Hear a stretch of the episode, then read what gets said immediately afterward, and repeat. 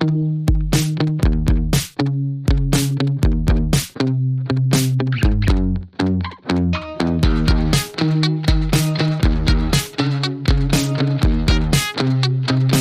listening to The Andres Segovia Show.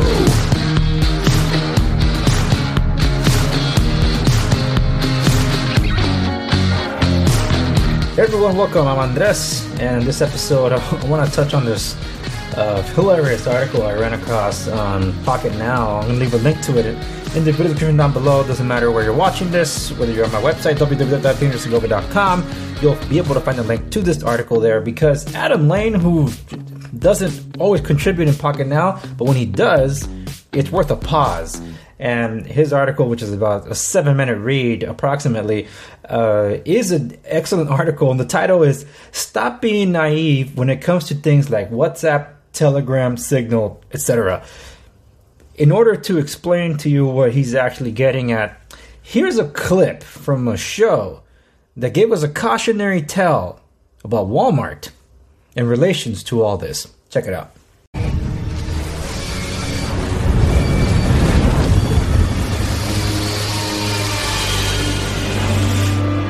You see, boys, if we like our small town charm more than the big corporate bullies, we all have to be willing to pay a little bit more.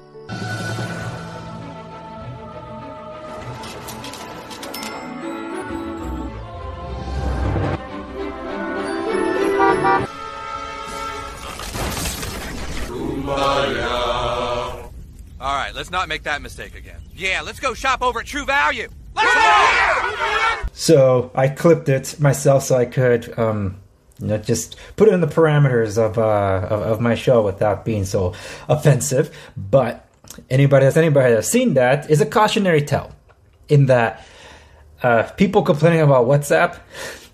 Uh, they're just going to complain about the same thing when it comes to those other uh, instant messaging accounts. Uh, I really recommend checking out Adam Lein's article. Uh, here, let me just uh, briefly run through it.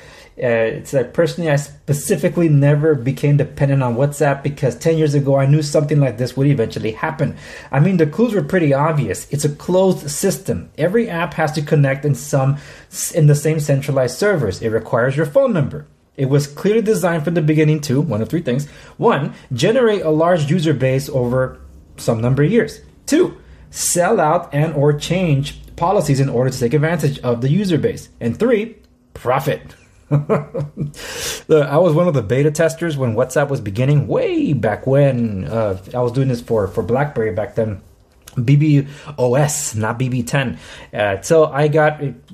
if at first it was a lifetime uh, license until it didn't didn't stay as a lifetime license, but it's okay. Whatever. I wasn't complaining. I, I didn't really use it after that anyway because I was on BBM, which I'll get to in a moment. But historically, I love the list that Adam puts here. So I'm just going to go through some of these. Some of these might sound familiar to, uh, to to those of my generation. To some of you that are a lot younger, might not even heard, might not even have heard of these. ICQ, the first instant instant messaging app on the internet. One, use centralized service. Two, bought by AOL and faded into the background in favor of AIM. Three, Mail.ru bought ICQ. Third party clients blocked. Russian intelligence agencies allowed to read all messages. Next one, AIM. Um, American, uh, what was it? America Online or whatever. Instant message.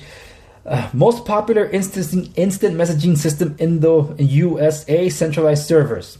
Two, uh, advertisements added along with bloated monetization methods. And three, AIM shut down. Uh, how about this one?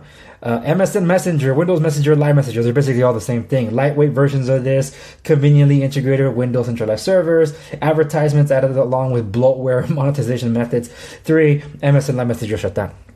Uh, four, Yahoo Messenger. How about this one? Skype, who happens to still be around. They were bought out by Microsoft.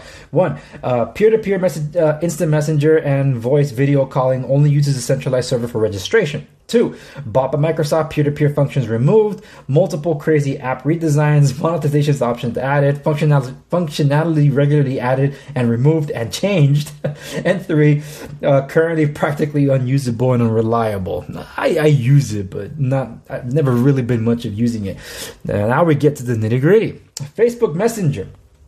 Uh, conveniently integrated with Facebook apps, uses standard XMPP tech, allows third party apps and integrations, centralized service. Two, XMPP standard removed, third party app integrations removed, Facebook app integration removed, separate Facebook Messenger app required, mobile web browser access to messages blocked. Number three, uh, okay. Facebook Messenger heavily used for privacy violations and collecting data on users in order to sell advertisements. Uh, duh. which leads us to WhatsApp, which was purchased by none other than Facebook. Um, by the way, uh, Facebook Messenger thing is all integrated with Instagram, so you think you're safe because Instagram, Instagram, same thing. Okay, WhatsApp, instant messaging that matches your phone number with phone numbers in other people's phones in order to easily connect you. Centralized servers, promises of respect for privacy, no third-party apps. Number two, WhatsApp bought by Facebook, apps not maintained for all platforms, removed from some platforms. Three, Facebook changes policy and start using WhatsApp user bases to advertising. Duh. And this one, this is good. Uh, anything Google. he didn't want to make the list of it. I don't blame him. Random new chat app, centralized servers. Two, nobody uses it. Three, Google shuts it down.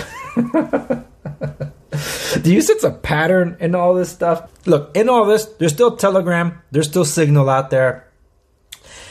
And I, you know, I, I, mentioned this on my communities tab, so if you haven't checked that out, I put for those of you on YouTube that subscribe to YouTube, I do take advantage of the community stuff to either post up a poll or just give a status update or link to some other stuff, and occasionally put pictures. Uh, I did put one up about this little fella. Okay, I mean, there's nobody in here, but yes, if you can see it, is a BlackBerry Messenger Enterprise.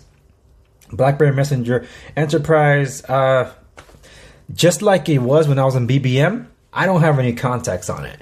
And although this license is for one year for free, after that they charge, I think it's uh, semi-annually, two forty nine uh, um, for six months. People don't want to pay for this. And there's still things in here, but then they'll be the first to complain about privacy when uh, these companies that give their stuff for free are actually in the background selling their data and they're like, oh, but I don't want to pay for the BlackBerry app. But BlackBerry's not selling your data. At least as far as we know, right? So you can't have your cake and eat it too. You want to support private messaging. BBM's been a standout for corporations and government officials for some time. So I'm I, I reserve mine just because you know BBM consumer was was removed and I ported over my BlackBerry uh, ID to BBM Enterprise because it was opened up for individuals, not just corporations anymore. And I'm gonna keep it. And I'm hoping that this year might be the year that we get to resurrect this service and hopefully you know keep the servers on at uh, at BlackBerry or Research in Motion or whatever it is they call themselves now, uh, because this is directly BlackBerry, not not one of those mobile um, divisions that they license to. This is supposed to be managed directly by them, and I hope they keep up with that. Uh, with that being said, uh, I am doing uh, an episode about privacy and security. I'm going to do several installments, um, and if you want to see my or want to hear my thoughts as to why I'm going to be approaching that, then I recommend that you check out Off the Record for an upcoming episode where I'll discuss just that. Here's the teaser that I'm going to drop on that.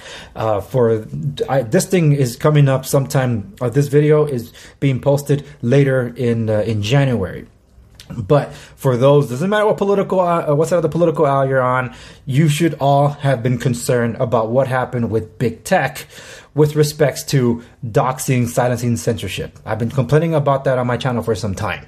Uh, even my channel, along with other independent content creators here on YouTube, were also affected by uh, the Vox apocalypse. We're just caught in the crossfire, collateral damage, whatever. And people that got scared of what happened with uh, big tech that wasn't the government, it was big tech. And that comes to show you just how much power they actually have, where it's even more powerful than governments around this world, with the exception of China, because they didn't allow them there. They're the big tech over there. But anyway, that's what I want to touch on. That's a teaser I'm going to leave you. And that's why, if you still got these, be ready to get them out of your, your bin, depending on how you feel about certain practices that these big tech companies uh, are to be instit- instituting or integrating with uh, the current administration.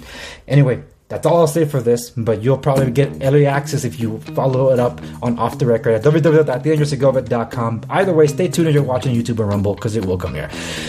Thank you so much for watching this episode of the Andre Show. Remember to like, share, subscribe, stay to know wherever it is that you're consuming my content.